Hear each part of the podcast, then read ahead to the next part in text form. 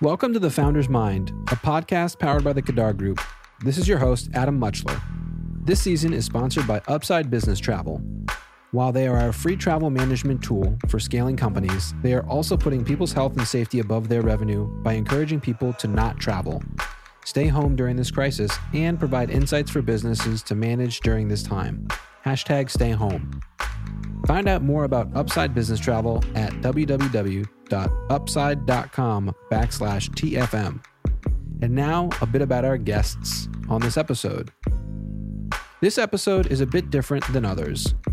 On what ended up being my last business trip of 2020 in January, I flew to Chicago with Scott Case, the founder and CEO of Upside Business Travel. My flight home was canceled, and on a whim, I reached out through the entrepreneurial hub at 1871 in search of founders interested in being interviewed. The following are three brief interviews with Aaron, David, and Dana about their individual entrepreneurial stories. Welcome to The Founder's Mind. Thank you.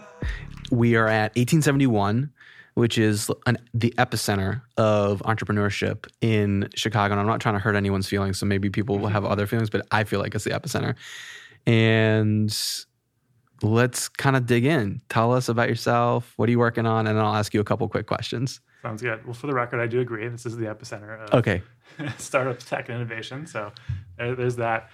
So Promotable, so what we do really, we're looking at closing the data skills gap. And so we focus on upskilling and data analytics for people who are not technical, like you're in marketing or product or in finance, and you're like, how do I level up? How do I ask better questions? How do I become more independent? And that's what we do. That's awesome. And because my brain is so twisted right now, I didn't even say your name. I'm talking to Aaron. Yes, you are. Exactly. Hi, I'm Aaron. And I feel like there are more and more companies trying to sort of crack this code. Yeah. You know, pun intended, pun unintended. But what is it about sort of this upskilling that interests you? Why are you doing it? So I think I got into it because I was one of those people. I was on the ops side of things, so I was always that person who would go into Salesforce and say, oh, well, what I'm looking for isn't here. I know I was looking at, the drop off in our funnel and really trying to figure out where that was. And I would say, oh, well, it's not here. I'd email my engineers and my data scientists, and I'd say, hey, can you give me a CSV of everyone that's hit the website in the last 6 months, or our applicants, or what have you. And I would do that on a weekly or even 3 times a week. And after a while of them saying it'll take a week to get back to me, I was like, there has to be a better way of doing this. And finally, I learned that, well, one, it was something that took them 30 seconds on a SQL query. But then there's a lot of people who are just like me, who are like, because then when I went out to go find a class that would help me, everything that was there was become a data scientist in 12 weeks, which was not what I wanted. Okay. Or intro to data science, which is really theoretical and not quite there. And so I was like, I want something to help me get better at what I do now, but just add a data component to it. All right. So have you started other companies before? So no, this is my first company that I've founded and started. I've been a part of plenty of startups, but. All right. So you've seen it. Yeah. So I'm here actually with Scott Case, who is the founder and CEO of Upside Business Travel. And he was just he did a fireside chat at SeedCon, which was happening today. Yeah. And he said exactly what you just articulated. If you're interested in building your own business, if you're interested in starting a company, it would behoove you to be a part of someone else's journey for a little bit, or see other startups and work in other startups and see what works, what didn't. Was that intentional or unintentional? Unintentional, okay. But I totally agree. So I think it's very important to kind of get in, do some stuff, because that's how you understand really what the pain points are and what problems there are before you can even think about what you're trying to solve. 100%. So kind of retroactively having gone through that journey, what would you say were some like big lessons you learned from working at other startups that have influenced some decisions and actions that you've taken?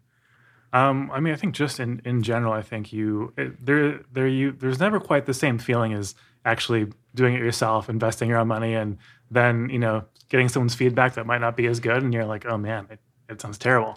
But it's like, one of the hardest things to do, but it's probably the most important thing you can do. Yeah, is to take that feedback and say, okay, man, even if this person's kind of a dick, there's probably a lot of really important stuff there that you can then apply.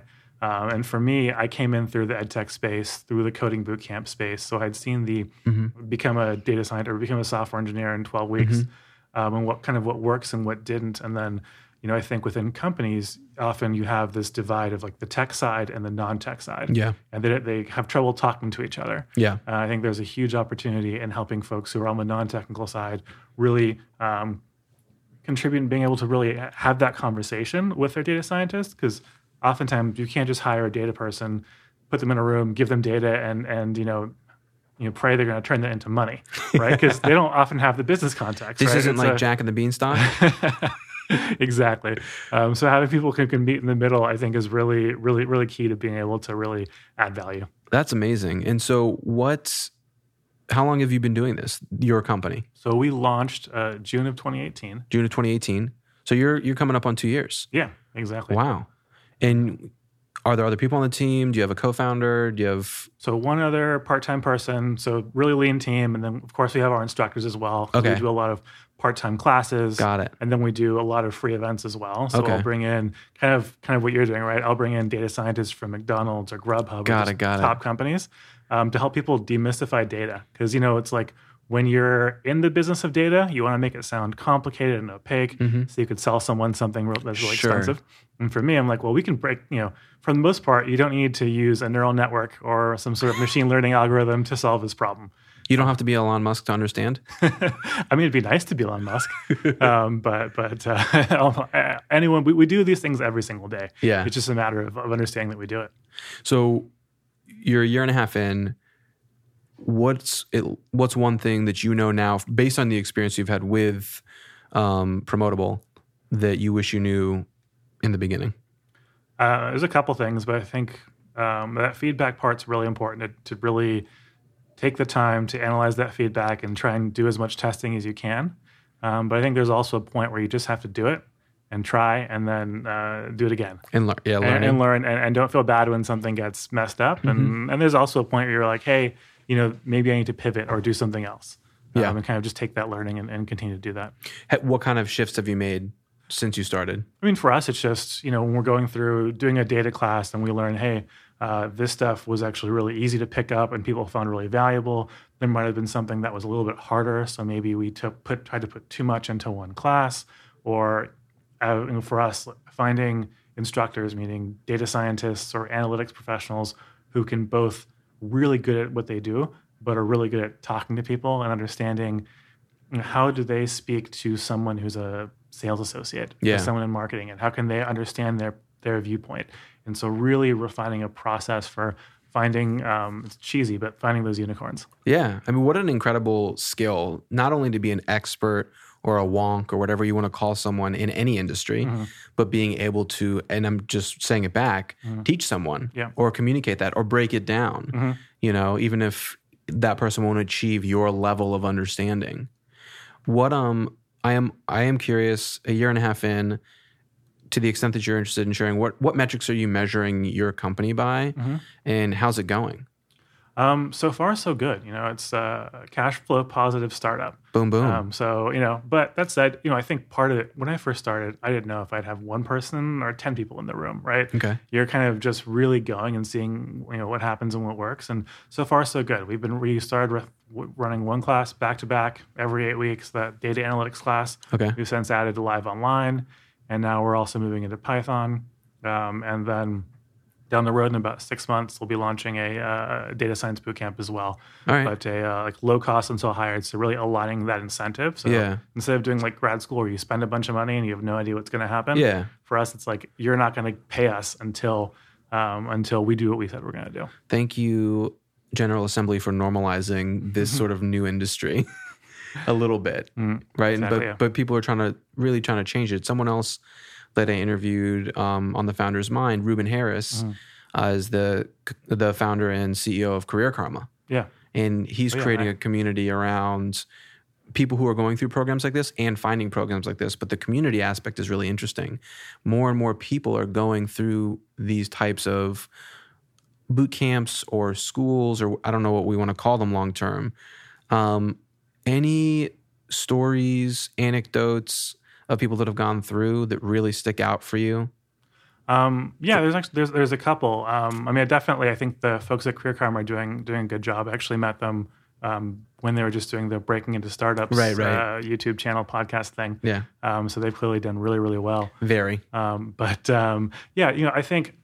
think it's always hard to have that like causal effect. Like because I took a class, I got this job.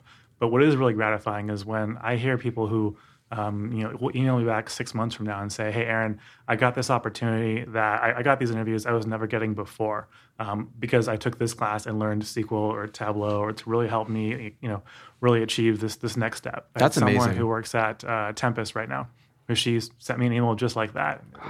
So it's always kind of feels good because I think a lot of times you forget why you get into education, and for me it was like we can do this better. And as someone who's spent plenty of money in grad school and all the prep classes and all that, it's really gratifying to be able to say, okay, well, I did something that my school wasn't able to do for me, right? Damn. It was like, let's help someone, put them in a position to be successful.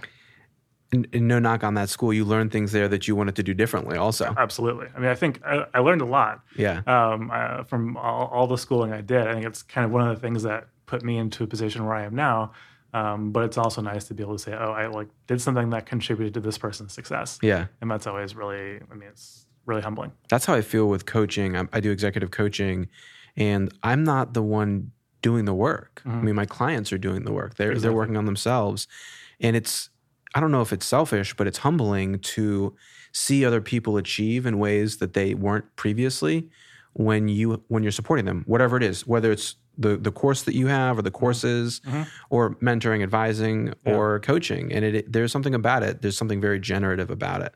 Yeah. And when someone really puts in the work and you see that all you did was give them the roadmap. Yeah. And then we had someone as well who, was struggled with Excel. And then now she is the one running the SQL database for her company. So it's amazing. Yeah. As it was shows you when you put in the time and the work. Hell yeah. You can really do well. So this has been awesome. This is a really different format, and we're playing around because I'm stranded in Chicago. I love this city. I'm in 1871, and I was like, you know what? Let me hit up Rob, who works here at 1871, runs a podcast studio. Let's see if anyone's interested in a quick interview. And Aaron was like, me, let's talk. So Aaron, thank you so much for last minute hopping on. How should people find you, follow along? Where should people check in with you? Thanks a lot for having me, of course, to follow us. Our website, www.promotable.io. And of course, we also, we have a lot of really cool events coming up with speakers and, from every top Chicago company. So we're on YouTube as well. We post that. And then, of course, anyone who wants to shoot me an email, it's Aaron, AARON, @promotable.io. You heard it here. Thanks for listening. Thanks, Aaron. Thanks.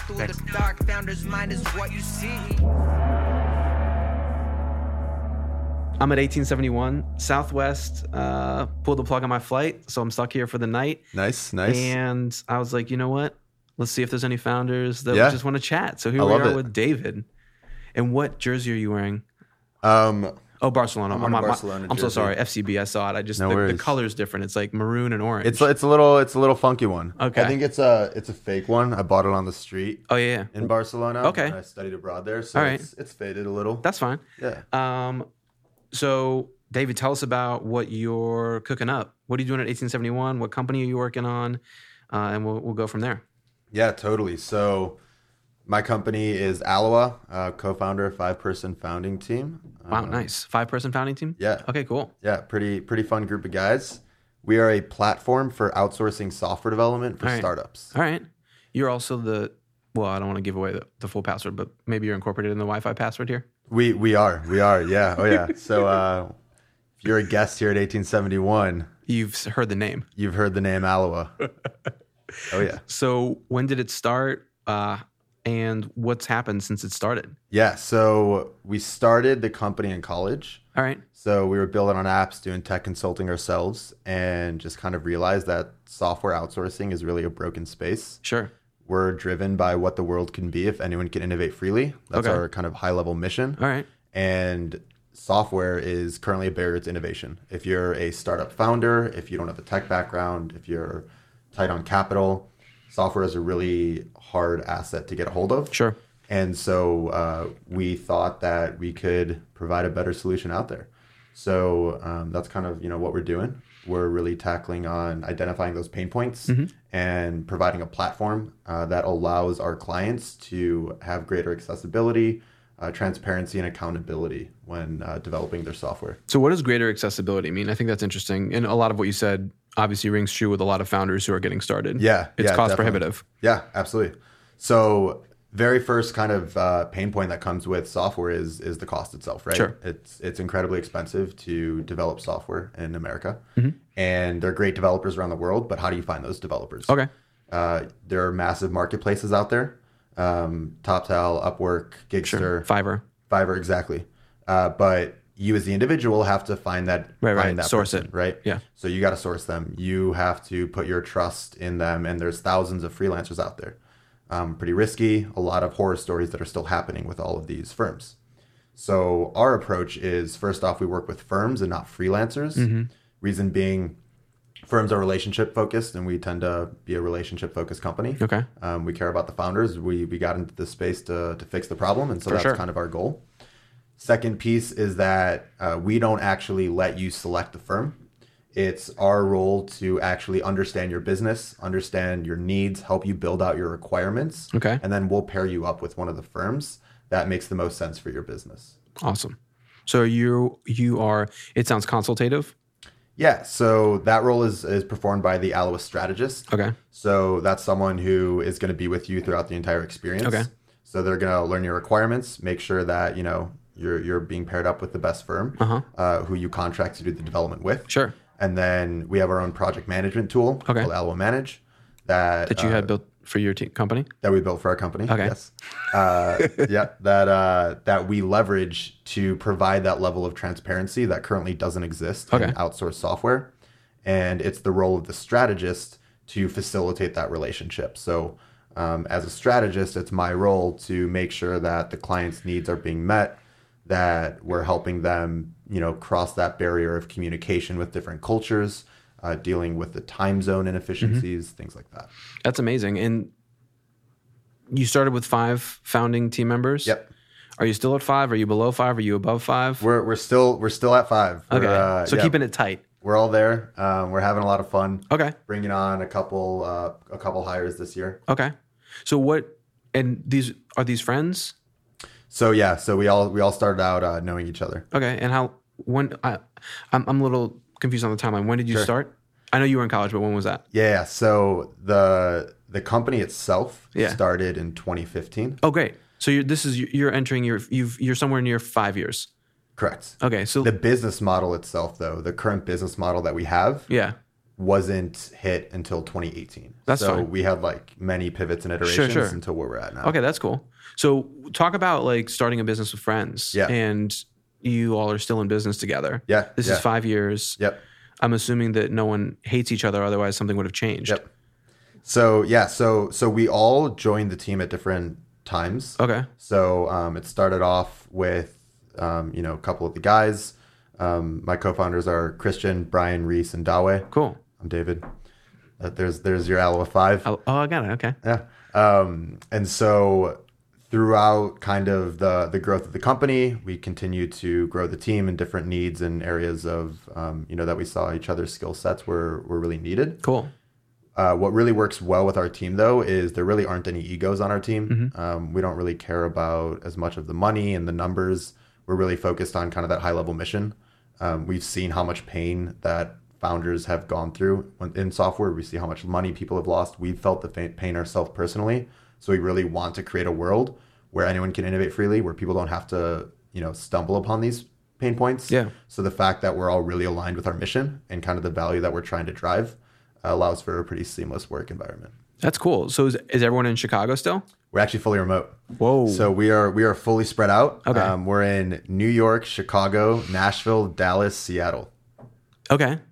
Grab as many markets as you can, right? I love it. And so, do you all find a time each year, or every so often, to be in the same place, or have you not seen each other for 5 years? Yeah, so we're starting to do some retreats and get together and have some of that brainstorming session. Really, kind of get that understanding of what it's like to work together in the same room again. Okay, which is always nice. Yeah, that's cool.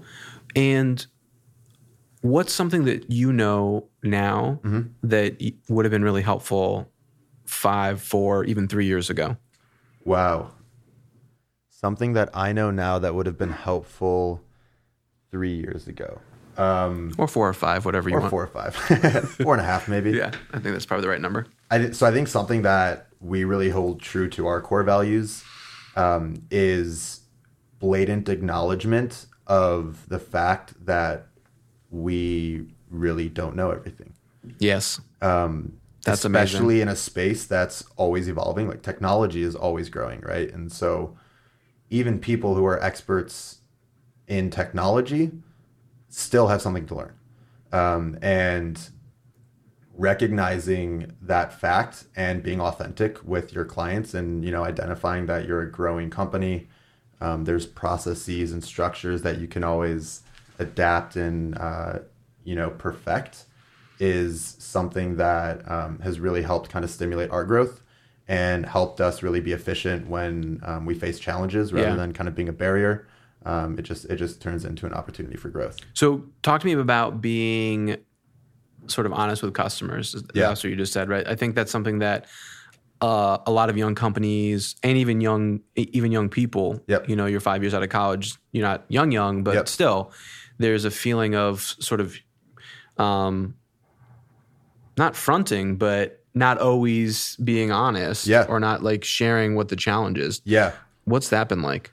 It's a great point. And especially with outsourcing software development, when the typical space is you're dealing with people from different countries and different time zones mm-hmm. where you don't have that tangibility and kind of responsibility that typically comes with a financial engagement, it's really important. Yeah. One of our main missions as a company, or core values, one of our main core values as a company is people first always, practice empathy.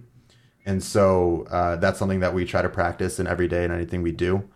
We're a people-first company. We got into this space to help solve a problem, not necessarily to make money, and really kind of honing in on that and being empathetic, recognizing that, if there's a disagreement, the client is always going to be, people are good most times. And it's important to recognize that it's a complicated space. Software is really complex. It's really hard to understand sometimes. So it's just really about being patient, setting proper expectations, and really making sure that, you're being clear, transparent, honest, and just being a good person. I love that. It's such a core value for how I operate mm-hmm. in life. And it's what's kind of messing with my head right now is you saying that and me thinking, wow, that's not very common. Yeah, right. Which sucks because you want it to be common. And so we don't have the rest of the night to get into that, but you and I are going to talk more. I love it. Because I like where your head's at, but also you have these, 4 founding team members, and this is something that clearly you all have cultivated. Yep. It sounds like whether it was from the beginning or from some hard lessons, you're putting it to practice, which is actually the hard part, right? Yep. A lot of companies have values, mission statements, and then you work with them, and you're like, this is not aligned. Yeah. So this is really great, David. Thank you so much for being game, for hopping on that Slack message from Rob, and I got to plug Rob here. Yeah, the guy that runs the podcast studio at 1871. And really put something together so I could talk to some folks. We're going to talk more. Yeah, so I love it. Thank you, Adam. Of course. One last question though. Sure. How do people find you? Where should they come to look for either you if you're talking about your work or your company? Yeah, definitely. So you can come to our website, aloa.co. That's ALOA.co, and you can shoot an inquiry through there. I'm also out of 1871. I'm more than happy to chat with anyone here. And if you're in Chicago as well, you can always shoot me an email, david@aloa.co. I'm happy to grab coffee and just, be a resource to anyone how I can. Love it. Thank you so much, David. Thank you. There you go. 3:15 AbbVie conference room at 1871 with Dana. And Dana, take it away. Tell me a little bit about you, the work you're doing. Let's get a sense for what's going on. Absolutely. Well, I'm the founder of Balodana. Okay. And this is my third company, but it's the very first time I've gotten into the fashion space. Cool. My background was a chief marketing officer, a digital marketing expert. I have a patent that helps. Damn. Yeah, I know. For ranking press releases higher in Google News and Yahoo News. We have a system that we sold to BusinessWire. So my background was very much tech marketing, all the way back literally to the beginning of the internet. But this new thing we just launched about a year ago. So Balodana's live, and it is probably the biggest challenge I've ever taken on in my life. And everyone half the people I talked to said I'm crazy. Uh-huh. The other people have said, yes, absolutely, you're dead on. If someone's not telling you you're crazy when you're building something new, it's probably not going to be as impactful as you want. That's always my sense. So yeah, yes, exactly. I was not discouraged by crazy. Yeah, I've been called worse. I think you hear this in the founder space. You have to be so committed to an idea or a business that you're building that you have to be able to absorb some of that. This isn't going to work. Yeah. That's crazy. Whatever someone has to say. Sometimes it's a little too far out there, but often if you really have that vision. Yeah. So this is the biggest thing you said you've taken on? Biggest. It's $1 trillion industry. It's a $3 trillion industry when you break it up. Oh, damn. Yeah. Okay. It's big. Mine's not going to be quite that big. Not M, not B, but T. Yeah, T. T-zone. Yeah, I mean, the trillion is getting popular. Apple is 1.4 trillion. Oh, I know. Google. It's like peanuts now. Yeah, exactly. Microsoft, all those people. I blame Bitcoin, actually. You blame Bitcoin? I do. To get that we're at $1 trillion? Well, just because we've sort of lost... I think we've lost the ability to judge what monetary anything is. You know what I mean? Like currency just seems like pretend now. I mean, currency seems pretend because of Apple Pay. Yeah. I'm like, yeah, scan my face, take my money. How does this work? So what can you dig into a little bit? And this is really cool. This is your third company. Yeah. I think that's something that's really interesting is what are some of the lessons? And I'm sure there's way more than we can talk about in our conversation right now, but what are some of the lessons or a lesson that you took out of your previous ventures that you really brought to the center of starting something new? Well, let me tell you first what we do. Yeah. Cool. Yeah, for sure. Balodana. Order of operations. All right, absolutely. So Balodana is taking on the garment industry. Mm. And what we're attempting to do is to create not a fast fashion supply chain, but a slow fashion supply chain, and specifically enabling on-demand manufacturing of women's made-to-measure clothing across all product categories and at a wide range of prices, making it as affordable as buying a traditional something off the rack at a good department store. So we've been live about a year. Okay. We have 13 designers now live on the site from 10 different countries. Cool. Over 800 garments and SKUs in rotation. All right. Everything from a $55 blouse to a $2,500 couture suit. Dang. Yes. All available on demand, exactly to your body measurements. How does it feel a year later after kicking it off? It's exhausting. Yeah. But no, actually, I'm really energized because this is the year, and we're here at 1871, so we're part of the launch program, which is the second Pyros group that we've done. And this is all about getting more market share. So we have a big challenge ahead of us, which is that women in America have literally forgotten how to have clothing made for them. We haven't done it in 50 years. Uh-huh. It used to be the way all clothing was made here. Yeah. Yeah, but we've forgotten, so we have to wake up America and bring it back. And it's normalized for men, made-to-measure suits, totally. Custom suits. Men get this. Shirts, custom, right? No problem, no emotion. People come into the office and fit everyone for suits. You go to, another country, get fitted for suits. Yeah.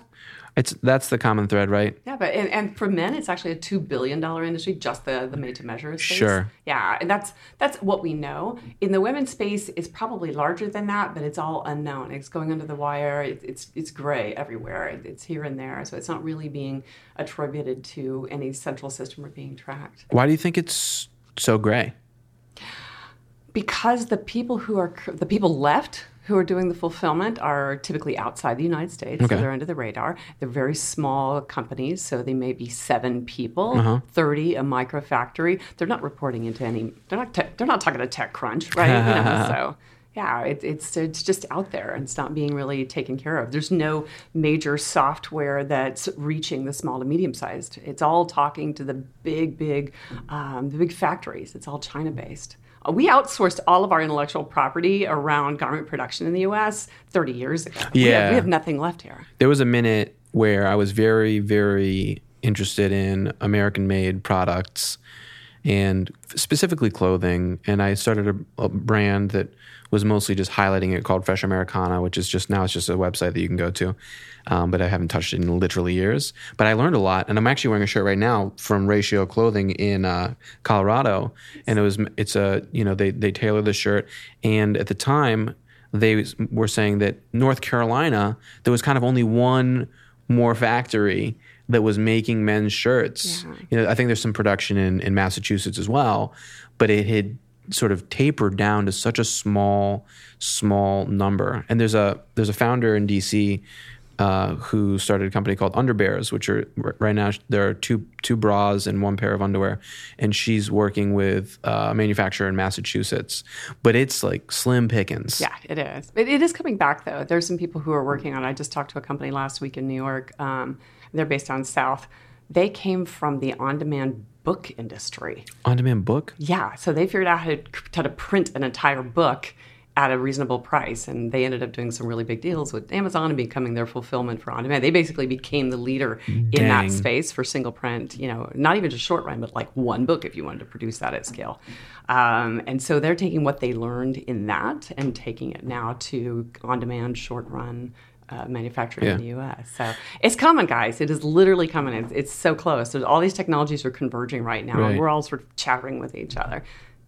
That's what's happening. Yes. A little under the larger radar. We're not all listening yet. Yeah. So fast tech gets overlooked a lot, because it's like girl stuff or whatever. Or whatever. I feel like there's so much behind the or whatever.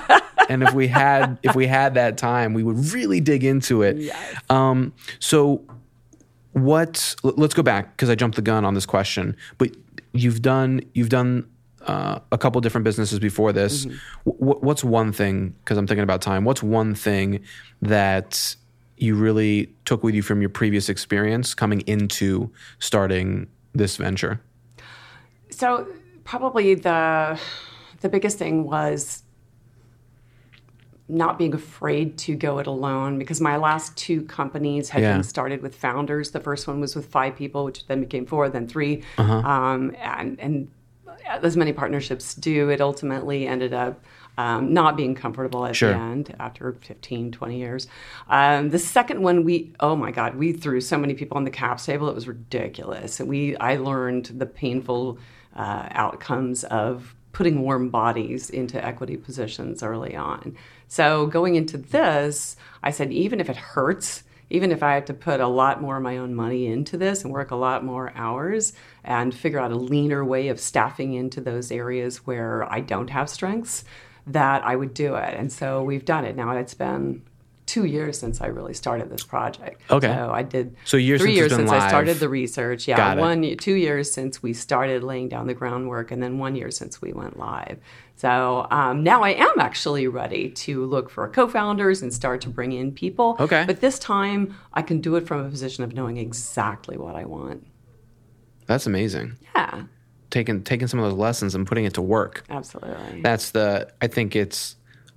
I don't know who said it, but people like to repeat this, and I'm going to repeat it here, but the definition of crazy is doing the same thing over and over again and expecting the same results. Yes. Right? And I think a lot of us do that in a lot of areas of our life, and we do it at a societal level. But really thinking about what was it like with business 1 and business 2, and what do you want to do in this third business? And that's really cool. What's something with this company that you know now that you would have loved to known towards the beginning of this adventure?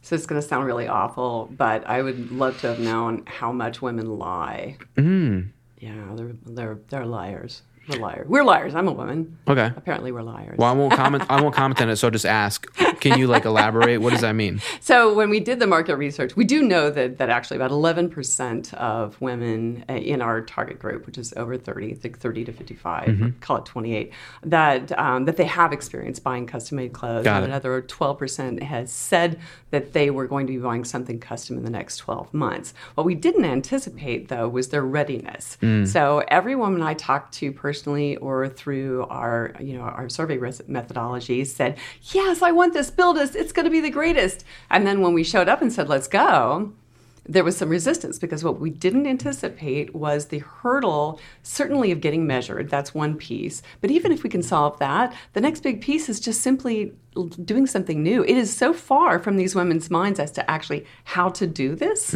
as opposed to just continuing, talk about crazy, to buy 3, return 2 on Amazon over and over and over again. Amazon, Nordstrom, any store. Yeah, so we hadn't anticipated such resistance to doing something novel in their way that they currently buy clothes. I mean, I'll even go to Nordstrom Rack and get a shirt that's too big, and then go to a tailor and get a tailor. That's totally normal. Yeah. And you get a designer shirt. You probably spent, by the time you get done with that, as much time and money as if you had just had it made from scratch 100%. Yourself. But because you're used to doing it that way. Yeah, so I think it's interesting. Yeah, we're making some headways, but I won't lie, it was a bit of a shock to us. So it's one part educating your consumer, yes, right, and even creating a new awareness, right, and then the other part is, and we can do it. And we can do it. Yeah, it is really fun to watch people's change. I've heard from people who have had a couple pieces now through us. They're like, I now hate everything in my wardrobe because when I look in my closet, I'm angry at all the other clothes, for not being custom.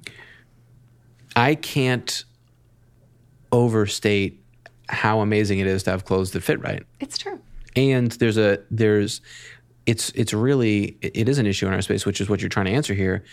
We also feel and we get shamed when you go and you're like, well, I'm a medium, but the only large fits, or you go somewhere else and it's extra large. And I know from what I hear anecdotally from, women that are friends of mine and my wife, the sizes are even more insane. Double zero, 1, 2, petite, zero, thoroughly arbitrary. It's insane. Or every designer, every manufacturer gets to make up their own sizing guide, and they're based on no standard whatsoever. Yeah. So the net result, as you said, is that women feel like they're doing it wrong. Yeah. Right? It's my body must be deficient. It's not this craziness that we call the fashion industry. Yeah. It's all me. It's my fault. And we actually even come into that when yesterday I was fitting a woman and there was some fit issues on her pants, and she was trying to give us feedback. She was like, well, I don't want to be a bother. And I'm like, no, this is the point. This is the point. You are part of the process. Yeah. But women aren't used to having any power at all in this. Yeah.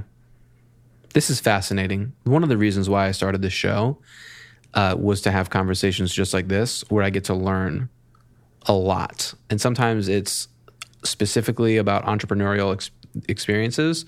But oftentimes it's about an industry or a problem that I have had little either relationship with or awareness of.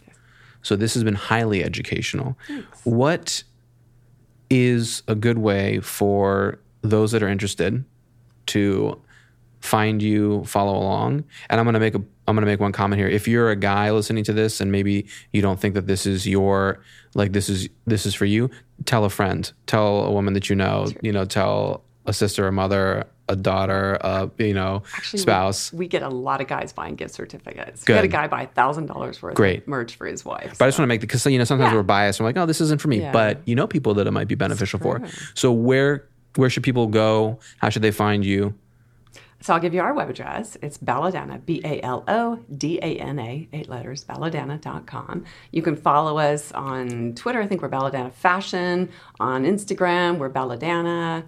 You can find us pretty easily. Google us. We're everywhere. And amazing. You can find me, Dana Todd. Google me. I'm generally very accessible.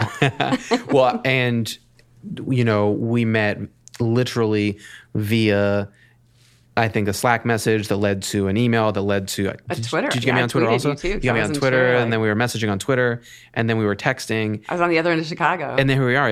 Came from the south side up to here. Not for me. You were already heading here. I was coming here. So this was just a positive bonus here. But thank you so much for being responsive and making time. I really appreciate having you on. Thanks for talking to Chicago entrepreneurs. We would love to continue to be a more vocal part of the startup community. I feel sometimes we get a little overlooked here, especially in the winter. And Scott Case mentioned something about this, and he said the same thing. There is space for a greater voice out of Chicago. So I'm looking forward to anything I can do. We'll see. I'm on it. Thank you so much. Thank you. Thank you for listening to this episode of The Founder's Mind. This season is sponsored by Upside Business Travel, free travel management for companies like yours.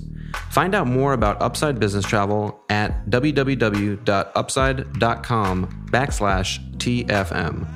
To make sure you don't miss any awesome wisdom from guests and stay up to date on the most recent episodes of the show, be sure to visit thefoundersmind.com. You can also follow along on social at thefoundersmind. And last but not least, a couple of thank yous.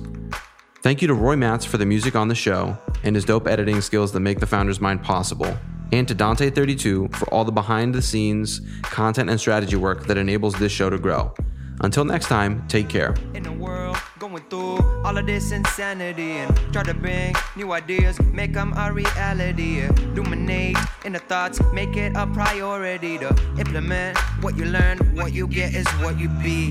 In a world full of noise, hard to find that clarity to try to lead subtly, never full of vanity, and try to change something small or try to change humanity. Power forward through the dark, Founder's Mind is what you see.